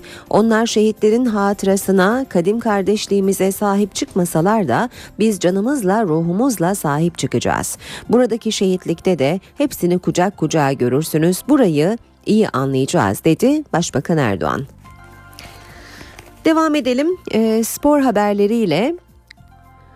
Sova devam, zirveye selam, Kayseri'de Avrupa havası gibi başlıklar var. Hem e, Galatasaray hem de Fenerbahçe dün deplasman galibiyetleri aldılar ve zirve yarışında birbirlerini takip etmeye devam ettiler. Şampiyonlar Ligi'nde çeyrek finale kalan Galatasaray lige fırtına gibi döndü. Kayseri deplasmanında 3 golle kazanan Aslan tribünde yerini alan Real Madrid teknik direktörü Mourinho'yu tedirgin etti. Avrupa Ligi'nde çeyrek final biletini cebine koyan Fenerbahçe'de zirvede Galatasaray'ı yalnız bırakmıyor. Kanarya Antalya deplasmanında Sov'un golüyle kanatlandı. İlk gol ise e, genç Salih'ten geldi. Milliyet gazetesinde Adalet Bakanı Sadullah Ergin'in açıklamalarını manşette görüyoruz. Kanal Türkiye konuşan Ergin 2013 sonuna kadar PKK'nın sınır dışına çekilmesini beklediklerini takvimin başlangıcının da 21 Mart olacağını söyledi. Haberin başlığı bakan çekilme takvimini verdi. Laz Ziya'yı MIT buldu başlığı milliyette. Amerikalı Saray Sierra'nın katil zanlısı Ziya Tanseli MIT'in verdiği istihbarat üzerine düzenlenen baskınla Hatay'da yakalandı. İstanbul'a fotoğraf çekmek için gelen Amerikalı Saray Sierra'yı öldürmekle suçlanan Laz Ziya lakaplı Ziya Tanseli bir buçuk aylık kaçışının ardından yakalandı. Çevresine Suriye'ye gideceğini söyleyen Tanseli MIT'in istihbaratıyla Hatay Reyhanlı'da ele geçirildi. İlk ifadesinde suçlamaları kabul ettiği öne sürülen Laz Ziya'nın tiner almıştım üzerime gelince başına vurdum dediği iddia ediliyor. Yine milliyetten bir başlık Nevruz ateşi erken yandı. Bahar bayramı olarak 21 Mart'ta kutlanan Nevruz etkinlikleri dün 17 ilde başladı. İstanbul Kazlı Çeşme'de toplanan binlerce kişi türküler eşliğinde halaylar çekti. Nevruz ateşini yakan BDP eş başkanı Selahattin Demirtaş kalabalığı işaret ederek bu fotoğraf mesajların en büyüğüdür. Bu sürecin çözüm dili budur dedi. Türkiye genelindeki kutlamalarda büyük kısmı Nevruz karşıtı gruplardan olan 80'den fazla kişi kişi gözaltına alındı. Yeni Şafak Çanakkale ruhuyla çözeceğiz diyor manşetinde. Başbakan çözüm sürecine Çanakkale'de koyun koyuna yatan Diyarbakırlı, Edirneli, Vanlı şehitlerin yol gösterdiğini söyledi. Kendilerine milliyetçi, ulusalcı diyenlerin bu kardeşliği göremediğini belirten Erdoğan, onlar engel oldukça terörü bitirmenin mücadelesini vereceğiz dedi. Vatan gazetesinde manşet sağır ve dilsiz oyunu tutmadı. Amerikalı Saray Sierra'nın katil zanlısı Lazia bir buçuk ay sonra Halep'te yakalandı. Sağır dilsiz rolü yapan Ziya'yı MIT paketledi diyor Vatan gazetesi haberinde. Çekilmeye yasa sinyali. Adalet Bakanı Ergin PKK'nın sınır dışına çekilmesi için bazı yasal düzenlemelere ihtiyaç olabileceğini açıkladı. Öcalan sınır dışına çekilme için meclis güvencesi istemişti. Adalet Bakanı Sadullah Ergin dün süreç işliyor. Terörsüz bir Türkiye hedefimiz var. Bu hedefin nihai tarihi 2013 sonu dedi. Çekilme için bazı yasal düzenlemelere ihtiyaç olabileceğini açıkladı. Devam ediyoruz. Basın özetlerine Habertürk gazetesiyle Başbakanın sözlerini yine Habertürk'te de manşette görüyoruz. Çok güzel günler yaşayacağız. Başlık Erdoğan barış süreci için şöyle konuştu. Güzel gelişmeler var. Daha iyi olacak. İnşallah hep beraber o güzel günleri yaşayacağız. Mini yıldızlara koruma geliyor. Çalışma Bakanlığı çocukların dizi ve sinema setlerinde çalışma şartları ve saatleri için yönetmelik hazırlıyor. Yasaya göre çalıştırılmaları yasak olan 15'ini doldurmamış çocuklar için izin alınması zorunlu hale gelecek. Radikal'de manşet içimizi ısıttı ama Ömer Çelik'in davetine azınlık liderlerinden yanıt. Bakan Ömer Çelik'in geri dönün çağrısı için Yahudi, Rum, Süryani ve Ermeni yetkililer umut verici fakat pratikte pek çok sorun duruyor diyor. Cumhuriyet gazetesinde Tarihi değiştiren zafer başlığını okuyoruz. Özgürlük mücadelesinin simgesi Çanakkale Deniz Zaferi'nin 98. yıl dönümü bugün Çanakkale'de ve tüm yurtta kutlanacak. Cumhurbaşkanı Gül, Meclis Başkanı Çiçek ve Başbakan Erdoğan mesajlarında Çanakkale Savaşı'nı istiklal mücadelesinin umut ışığı olarak değerlendirdi. CHP lideri Kılıçdaroğlu da zaferin herkesi sorumluluğa çağırdığını söyledi. Artık çık konuş diyor sıradaki başlık Cumhuriyet'te. Erdoğan güzel gelişmeler olacak diyor. Bilgi verilmeyen muhalefet tepkili. Başbakan Erdoğan'ın dün güzel gelişmeler olacak açıklamasının ardından İmralı süreci konusunda kamuoyuna bilgi verilmediğini söyleyen CHP lideri Kılıçdaroğlu kim bir insanın ölmesini isteyebilir ki diye sordu. Kılıçdaroğlu Öcalan'ın konuştuğuna ancak onunla kader ortaklığı yapan kişinin konuşmadığına dikkat çekti. Kılıçdaroğlu çıkıp konuşmalı ne düşündüğünü ne konuştuklarını dedi. Akşam gazetesinde manşet suç para bastı. Devlet yöntem değiştirdi. Yolsuzluk, kaçakçılık, dolandırıcılık yapanın yanına kar kalmadı. Dava sonucunu beklemeden mal varlığına el koyma kararının bilançosu müthiş. 120 günde 200 milyon lira. Ve son başlığı da zamandan okuyalım. Yangın söndürme tüpleri boş çıktı. Sanayi Bakanlığı yangın söndürme cihazlarından tost makinelerine kadar 36.361 farklı ürünü denetledi. 3.538'ini uygunsuz buldu. Araç ve iş yerlerinde kullanılan bazı yangın tüplerinin güvenli olmadığı tespit edildi. Ankara gündemi.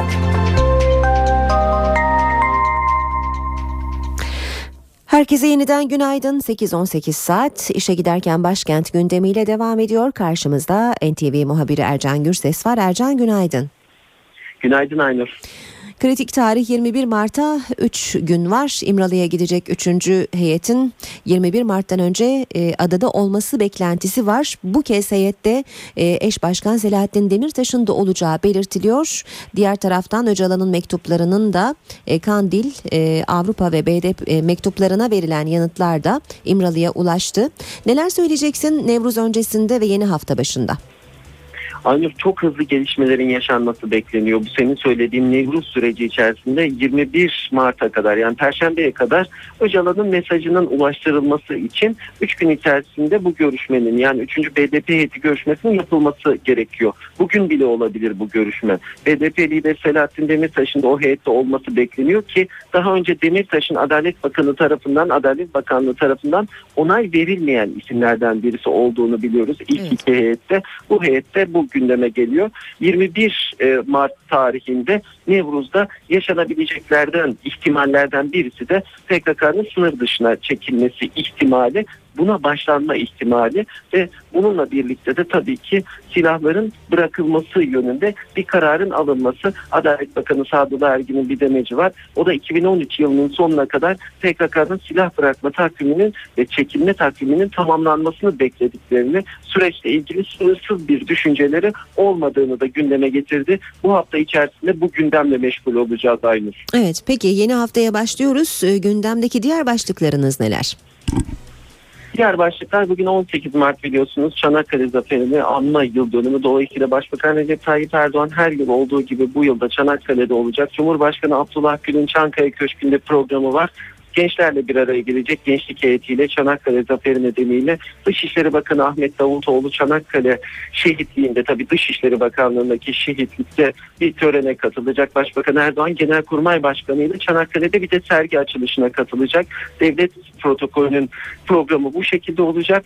Bugün Meclis Başkanı Cemil Çiçek Hırvatistan'a hareket ediyor resmi bir ziyaret için ve e, Dışişleri Bakanı e, Ahmet Davutoğlu'nun bir programı var. Ahmet Davutoğlu Süryani temsilcileriyle bir araya gelecek. Geçtiğimiz günlerde Başbakan Recep Tayyip Erdoğan Almanya Başbakanı Merkel'le birlikte Süryani cemaatinin temsilcilerinin de bulunduğu azınlık e, ekibiyle, azınlık cemaati temsilcileriyle bir araya gelmişti. Bu görüşmeler açısından e, dikkat çekici bir ayrıntı. Ankara gündemindeki son başlıkta AK Parti Genel Başkan Yardımcısı Numan Kurtulmuş'un bir programı olacak. Numan Kurtulmuş, ATO Başkanı Sadih Bezci ve yönetim kurulunu kabul edecek Aynur. Ahmet e, teşekkür ediyoruz. E, kolay gelsin Ercan Gürses. İşe giderken Şimdi İstanbul, Ankara ve İzmir'in trafik notlarına bakacağız. İstanbul'la başlayalım. Yeni haftada, hafta başında yine yoğun bir trafik olduğunu görüyoruz. E, bu yoğunluğa araç arızaları ve yol bakım çalışmaları sebep oluyor. D100'de Ok Meydanı Çağlayan yönünde kalan bir araç var. Yine D100'de Hacı Şerif Avcılar yönünde de arızalı bir araç bölge trafiğin, trafiklerini olumsuz etkiliyor. Köprülere bakalım. Fatih Sultan Mehmet Köprüsü Anadolu Avrupa yönünde Kozyatağı itibariyle trafik yoğun. Ters yönde ise ise e, Etiler katılımıyla başlayan kısa süreli bir yoğunluk var. Boğaziçi Köprüsü Anadolu Avrupa geçişinde yoğunluk uzun çayırdan itibaren etkili ve köprü çıkışında da e, Hürriyet Tepesi'ne kadar devam ediyor. Ancak bugün e, Ankara yolunda Oldukça yoğun bir trafik olduğunu görüyoruz. Koz yatağından Göztepe'ye gidişte e, büyük bir sıkıntı var. E, bir araç arızası ya da bir trafik kazası değil. Bunun sebebi e, köprü trafiği olabilir. Köprü trafiğinin E5'e taşmış olması olabilir. E, sürücüleri uyaralım Koz yatağı kavşağından itibaren koşu yoluna kadar D100'de çok yoğun bir trafik var.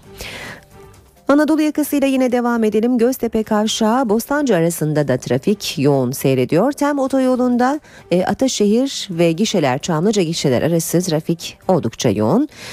E, Avrupa yakasında Tem otoyolunda köprü e, yönünde trafik Maslak Kavşağı'na kadar etkili. E, başlangıç noktası ise Mahmut Bey Batı Kavşağı. Edirne yönünde ise Karayolları Mahallesi Tekstil kent arası yoğun seyrediyor. O 3'te Mahmut Bey Doğu Kavşağı hal arası çift yönlü hal ve anıt mezar arasında da trafik oldukça yoğun. D100 karayolunda e, Çoban Çeşme'den itibaren Ayvansaray'a kadar yer yer oldukça yoğunlaşan bir trafik olduğunu görüyoruz. Şu anda da bir kaza haberi bize ulaştı. D100'de parseller Ambarlı yönünde bir kaza var. Kaza sebebiyle bir şerit trafiğe kapalı durumda.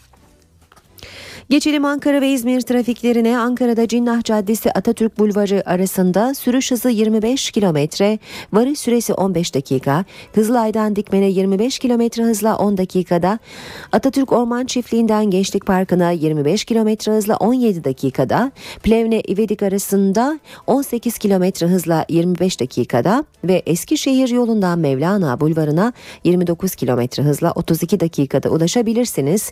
İzmir'de Bornova Alsancak Uşak arası 40 kilometre hızla 14 dakikada, Mavişehir Konak arası 29 kilometre hızla 33 dakikada ve Üçkuyular Alsancak arası 22 kilometre hızla 24 dakikada aşılabilir.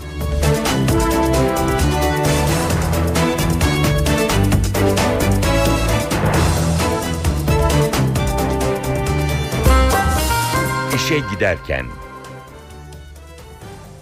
Gündemin ayrıntılarıyla devam ediyoruz. Adalet Bakanı Sadullah Ergin PKK'nın çekilme takvimini verdi. Ergin 2013 sonuna kadar PKK'nın sınır dışına çekilmesini beklediklerini söyledi. Kanal Türkiye konuşan Adalet Bakanı 21 Mart'ta yapılması beklenen eylemsizlik çağrısı için eylemsizlik ve çekilme birlikte olur dedi ve çekilmenin 21 Mart'ta başlayacağına işaret etti. Devlet yasa dışı dinleme yapıyor mu? Gündemdeki sorulardan biri. Meclis Yasa Dışı Dinleme Komisyonu Başkanı Zeyit Arslan'a göre devlet beni dinliyor. Kaygısı yersiz. Komisyon yasa dışı dinlemelere karşı böceğe kolay ulaşımı sınırlayacak adımlar atmaya da hazırlanıyor. Sistemin e, yasa dışılığa çok e, müsaade etmeyecek bir sistem olduğunu ve güvenli ağlar içerisinden bir sızmanın mümkün olamayacağı kanaati bizde oluştu. Meclis Haberleşmenin Gizliliği Komisyonu Başkanı Zeyit Arslan'a göre devlet kurumlarının dinleme sistemleri yasa dışılığa izin vermiyor. Buna rağmen komisyon böcek adı verilen dinleme cihazlarının temin edilmesini zorlaştıracak adımlar atmaya hazırlanıyor. Yasa dışı dinlemelerde kullanılan teçhizatların satışının sınırlanması gündemde. Herhangi bir yerden alabileceği kadar basit diyebileceğimiz bu cihazların satışını, ithalini ve üretimini belli kurallara e, bağlayan bir düzenleme, bir yasal mevzuata ilişkin önerilerimiz olacak. Emniyet, jandarma ve MIT'in dinleme karargahlarında inceleme yapan komisyon üyeleri önümüzdeki hafta TürkSat, Türk Telekom, Bilgi Teknolojileri Kurumu ve GSM operatörlerinde inceleme yapacak. Yasa dışı dinleme yapan böcekler özel olarak Başbakan Tayyip Erdoğan için üretildi. Dinleyenler işinin uzmanıydı. Bu tespitler Başbakan Erdoğan'ın ofisinde bulunan dinleme cihazları ile ilgili ön rapordan. Ben de dahil bu dinleme bitmemiştir. Makam odanızda mı, e, aracınızda mı? Hayır hayır bu evimin altındaki ofisimde olan şey. Başbakan Recep Tayyip Erdoğan'ın ilk kez NTV yayınında kamuoyuna duyurduğu dinleme olayı ile ilgili ayrıntılar netleşiyor. Cihazların şifresi çözülüyor. Böcek olarak adlandırılan cihazların kapsamlı bir incelemesi yapıldı. Cihazları inceleyen MIT, Emniyet ve Aselsan uzmanları bir ön rapor hazırladı. Yeni Şafak gazetesinde yer alan habere göre böcekler Başbakan Erdoğan'ı dinlemek için özel olarak üretildi. Rapora göre el yapımı böcekler imal edildikten sadece bir gün sonra Erdoğan'ın ofisine yerleştirildi. Ayrıca cihazların parçaları iz bırakmamak için ayrı kaynaklardan temin edildi. Bu bulgular dinlemenin profesyonel istihbaratçılar tarafından yapıldığı ihtimalini güçlendirdi.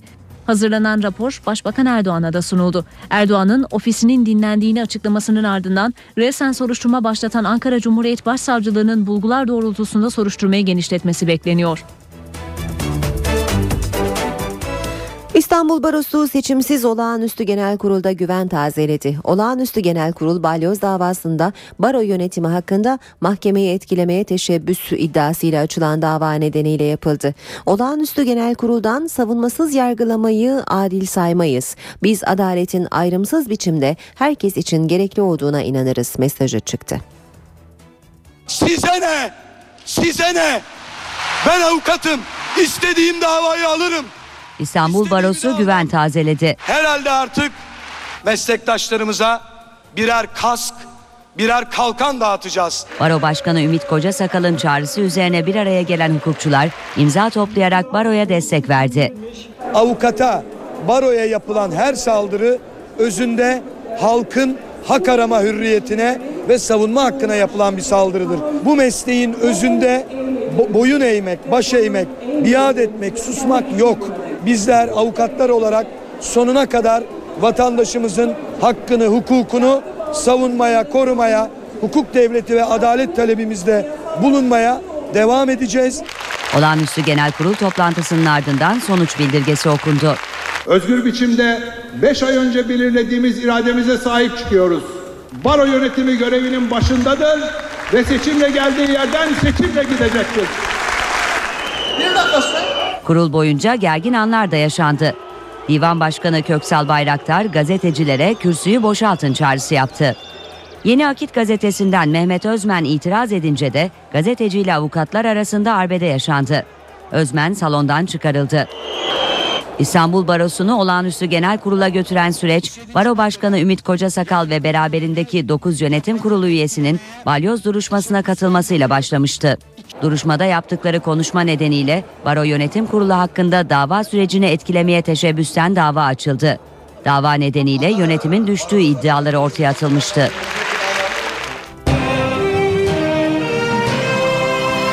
NTV Radyo Piyasalara bakalım. İMKB 100 endeksi geçen haftanın son gününde 1133 puan ve %1,38 artışla 83.115 puandan kapandı. Bu sabah serbest piyasada dolar 1.81, euro 2.34'ten işlem görüyor. Euro dolar 1.29, dolar yen 94 düzeyinde. Altının onsu 1596 dolar, kapalı çarşıda külçe altının gramı 93 lira. Cumhuriyet altın 624, çeyrek altın 155 liradan işlem görüyor. Brent petrolün varil fiyatı 108 dolar. Bugün 18 Mart Çanakkale Zaferi ve Şehitleri Anma Günü'nün 98. yıl dönümü.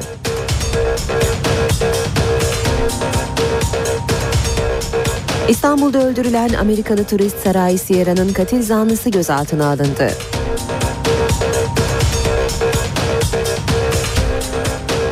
İmralı'ya 3. heyetin 21 Mart öncesinde gitmesi bekleniyor. Heyetteki isimlerden biri BDP eş başkanı Selahattin Demirtaş olacak.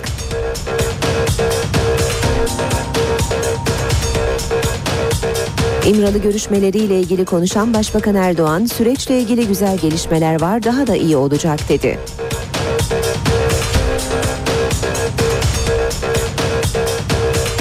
Nevruz kutlamaları erken başladı. İstanbul ve Ankara sakindi. Erzurum, Kocaeli ve Sakarya'daki kutlamalarda ise gerginlik yaşandı.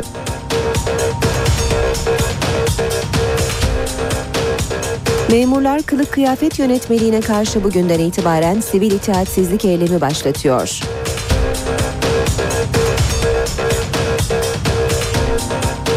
İstanbul Tabip Odası üyeleri ücret ve çalışma koşullarının iyileştirilmesi için eylem yaptı. Acil talep listesi Sağlık Bakanlığı'na iletildi.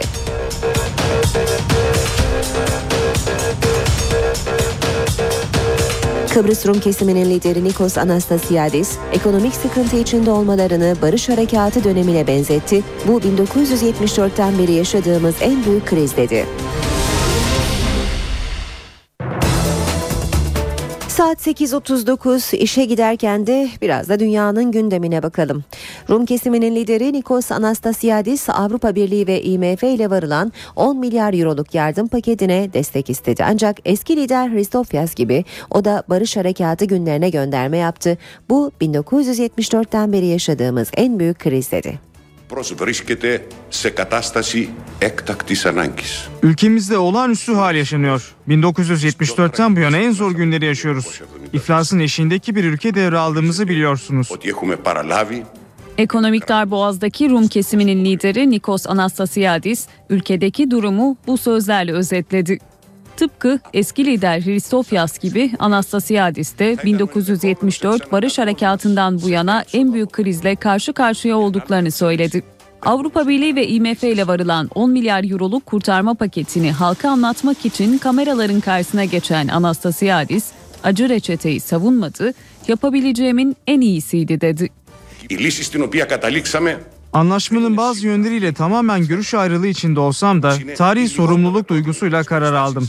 Kıbrıs ekonomisini kurtarma ve en az acıyı verecek sonuçları seçmek durumundaydım.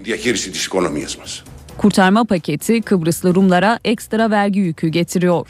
100 bin euronun altındaki banka mevduatlarından %6,75, 100 bin euro üzerindeki mevduatlardan da %9,9 oranında vergi alınması gündemde. Είναι απαράδεκτη η κατάσταση. Neden bizim paramızı istiyorlar? Bu adaletsizlik. Ήταν ό,τι χειρότερο μπορούσαν να κάνουν. Bu Kıbrıslı yatırımcılara olabilecek en kötü şey. Durum nasıl gelişecek bilmiyoruz. Siyasi partilerin destek vermediği yardım paketi bugün Rum Meclisi'nin gündeminde olacak. Dünya gündeminden haberlere devam edeceğiz ama şu anda İstanbulluları özellikle uyaralım. Ee, bu sabah saat e, 8.41 olmasına rağmen trafik hala pek çok noktada yoğun. Yine araç arızaları ve trafik kazaları var. Hızlıca sayalım e, nerelerde yaşanıyor özellikle yoğunluk. Bağlarbaşı Altunizade yönündeki çalışma trafiği olumsuz etkiliyor. Parseller Ambarlı yönünde bir kaza var. Cevizli Bağ Topkapı yönünde bir başka kaza meydana geldi. Tem'de de Sultanbeyli civarında bir kaza e, söz konusu ve bu kaza sebebiyle o bölgede de trafiğin oldukça yoğun olduğunu e, gözlüyoruz. Sultanbeyli Kurtköy Kavşak yönünde meydana geldi bu kaza. D100'de Gülsuyu Maltepe yönünde bakım çalışması var. Ok Meydanı Çağlayan yönünde de yine bir çalışma söz konusu. Hacı Şerif Avcılar yönünde bir arızalı araç trafiği olumsuz etkiliyor. Aynı şekilde Mecidiyeköy Çağlayan yönünde de arızalı bir araç bölgedeki trafiği olumsuz etkiliyor. Dünya gündemine dönelim yeniden. Katoliklerin yeni ruhani lideri Papa Francis kilisede yapacağı reformun işaretlerini verdi. Papa ilk pazar ayininde farklı bir papa portresi çizdi. Protokolleri umursamadı. 15. yüzyıldan beri süren bir geleneği yeni papa bozdu. Sade yaşamıyla öne çıkan Papa Francis kırmızı ayakkabı giymedi. Papa Francis seleflerinden farklı olacağını gösterdi. Katoliklerin ruhani lideri ilk pazar ayinini yönetmeden önce sabah saatlerinde küçük bir mahallede bulunan kiliseyi ziyaret etti. Papa kilise çıkışında kendisini bekleyenleri kırmadı. Korumaların telkinlerini dinlemeyerek halkın arasına karıştı, çocukları sevdi ve soruları yanıtladı. Papa Francis ayrıca korumalarına kalabalık içinde bulunan tanıdıklarını işaret ederek yanına getirtti. Seçildikten sonra ilk pazar ayininde 300 bin kişiye seslenen Papa sade giyinmeyi tercih etti. Altın ve mücevherlerle süslü bir haç yerine demir bir haç taktı. Papa konuşmasında merhamet çağrısı yaptı ve birazcık merhamet dünyayı değiştirir dedi. Konuşmasını da beklenmedik bir şekilde bitirdi. Güzel bir pazar ve güzel bir öğle yemeği diliyorum. Papa Francis'in salı günü onuruna düzenlenecek kutlama ayinine 1 milyon kişinin yanı sıra 160 ülkeden temsilcinin katılması bekleniyor. İngiltere tahtının ikinci sıradaki varisi Prens William ve eşi Kate, St. Patrick günü kutlamalarına katıldı. Hamileliği 5. ayına giren Cambridge Düşesi neşeli tavırlarıyla dikkat çekti. Ancak beklenmedik bir gelişme prensese zor anlar yaşattı. Cambridge Düşesi Kate eşi Prens William'la katıldığı törende zor anlar yaşadı. Kate ayakkabısının topuğu mazgala takılınca ayakkabısını kurtarmak için yoğun çaba harcadı. Bu olayın dışında törene prensesin neşeli tavırları hakimdi. Askerlere yonca dalı veren Prenses Kate onlarla sohbet etti ancak hamileliğiyle ilgili sır vermedi. Kendisinin erkek eşi Prens William'ın kız çocuğu istediğini belirtmekle yetindi. 17 Mart İrlanda'nın koruyucu azizlerinden biri olarak kabul edilen Patrick'i onurlandırmak için St. Patrick Günü olarak kutlanıyor. Pakistan'ın siyasi tarihinde bir ilk yaşandı. 66 yıl içinde ilk defa bir hükümet 5 yılı doldurmayı başardı. Pakistan'da seçimle iş başına gelen bir hükümet ilk kez 5 yıllık ömrünü tamamladı. Pakistan'ın 66 yıllık tarihi boyunca darbeler, siyasi karışıklıklar ve suikastler hiçbir hükümetin 5 yıllık görev süresini tamamlamasına izin vermemişti. 5 yılı dolduran ilk hükümetin başbakanı Raja Pervez Eşref televizyondan halka veda etti. Allah'ın izniyle en sonunda demokrasi kazandı. Bugün demokratik yollarla seçilmiş bir hükümet anayasaya göre yetki devrinde bulunuyor. Demokrasinin güçlenmesinde rol oynayan herkese teşekkür ediyorum. Pakistan'da 90 gün içerisinde yapılacak seçime kadar geçici bir hükümet iş başında kalacak. Gelecek seçimlerde Pervez Eşref'in en güçlü rakipleri eski Başbakan Nawaz Şerif ve eski kriket yıldızı İmran Han olacak. 1999 yılında darbeyle iş başına gelen ve şu an Dubai'de sürgünde bulunan General Pervez Müşerref'in de 24 Mart'ta ülkesine dönerek seçimlere katılması bekleniyor. Almanya'nın simgelerinden Berlin Duvarı'nın bir bölümünün yıkılacağı haberi tepkiyle karşılandı. Almanlar duvarın ayakta kalan kısımlarını korumak için harekete geçti.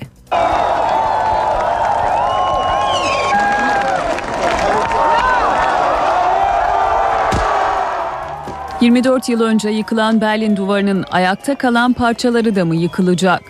Alman basınında yer alan bu iddia ülkede büyük tepkiye neden oldu.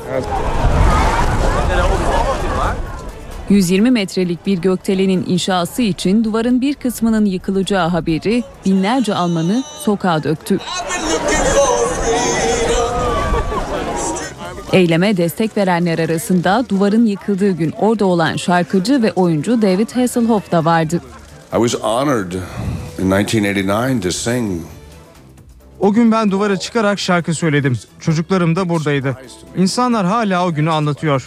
Bu duvar ikiye bölünen bütün ailelerin anılarını taze tutmaya yarıyor. knowing they would say no. Berlinliler de aynı görüşte.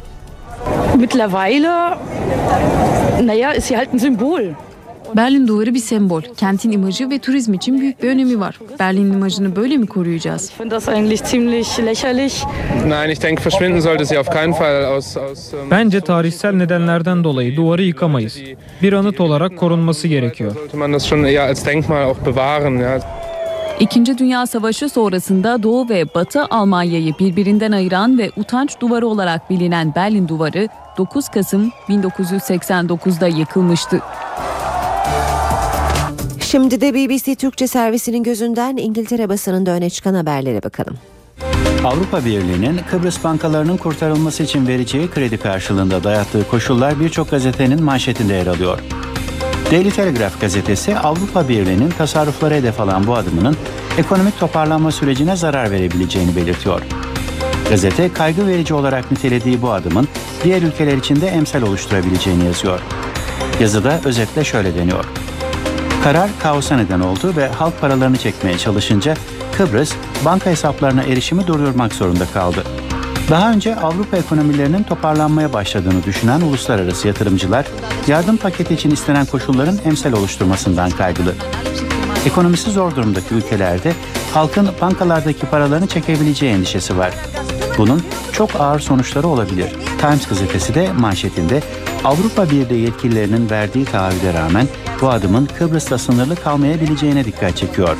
Mevduatlardan vergi alınması şartının Kıbrıs'ta paniğe yol açtığını belirten gazete, bu yüzden Euro bölgesinin ciddi bir tehditle karşı karşıya olduğunu ve Avrupa bankacılık sistemine güvenin darbe aldığını kaydediyor. Haberde şöyle deniyor. Bu karar kurtarma paketinin doğuracağı mali yükün yerel mevduat sahipleri ve vergi ödememek için paralarını Kıbrıs'a getiren Ruslar tarafından paylaşılmasını isteyen Almanya'nın ısrarıyla alındı. Karardan emeklilerin ve sıradan ailelerin etkileneceğini belirten gazete, ellerinde devlet tahvili bulunan ve bankalardan alacağı olan yatırımcıların bir bedel ödemeyeceğini vurguluyor. Kıbrıs'ta halkın bankalar önünde kuyruklar oluşturduğuna dikkat çeken gazete, İrlanda ve İspanya hükümetlerinin benzer bir önleme başvurulmayacağı konusunda halkı ikna etmeye çalıştığını kaydediyor. Gazetenin başyazısında şöyle deniyor. Kıbrıs, Yunanistan, İrlanda, Portekiz ve İspanya'nın ardından kurtarma paketi alacak 5. Euro bölgesi ülkesi. Kıbrıs'ta zor durumda olan bankalar. Bankaların toplam varlıkları adanın gayri safi yurt içi hasılasının 8 katı büyüklüğünde. Bankalar vergi teşvikleri ve kara para aklama konusundaki gevşek kurallar sayesinde büyüdü. Kıbrıs'taki bankalar Yunanistan'daki alacakları nedeniyle zor durumda ve vergi mükellefi tabanı kurtarılmalarını sağlayacak kadar büyük değil. Kıbrıs'ın ekonomik büyüklüğü Euro bölgesinin büyüklüğünün binde ikisi kadar. Kıbrıs'taki sorunlar Almanya'daki seçim sürecine rastladı. Kıbrıs bankalarında Rusların çok parası var. Alman vergi mükelleflerinin Rus oligarkları kurtarıyor olabileceği olgusu önemli etkiye sahip olacak bir mesele ve Merkel risk almak istemiyor. Financial Times yazarı Wolfgang Münchau da kurtarma paketi konusunda Kıbrıs'ın Avrupa Birliği ile vardığı uzlaşmanın uzun vadede önemli siyasi sonuçları olacağını, kısa vadede ise Avrupa genelinde mevduat sahiplerinin bankalardaki paralarını çekmeye yönelebileceğini belirtiyor. İşe giderkenin sonuna geldik. Ben Aynur Altunkaş. Saat başında gelişmelerle yeniden buluşmak üzere. Hoşçakalın. NTV Radyo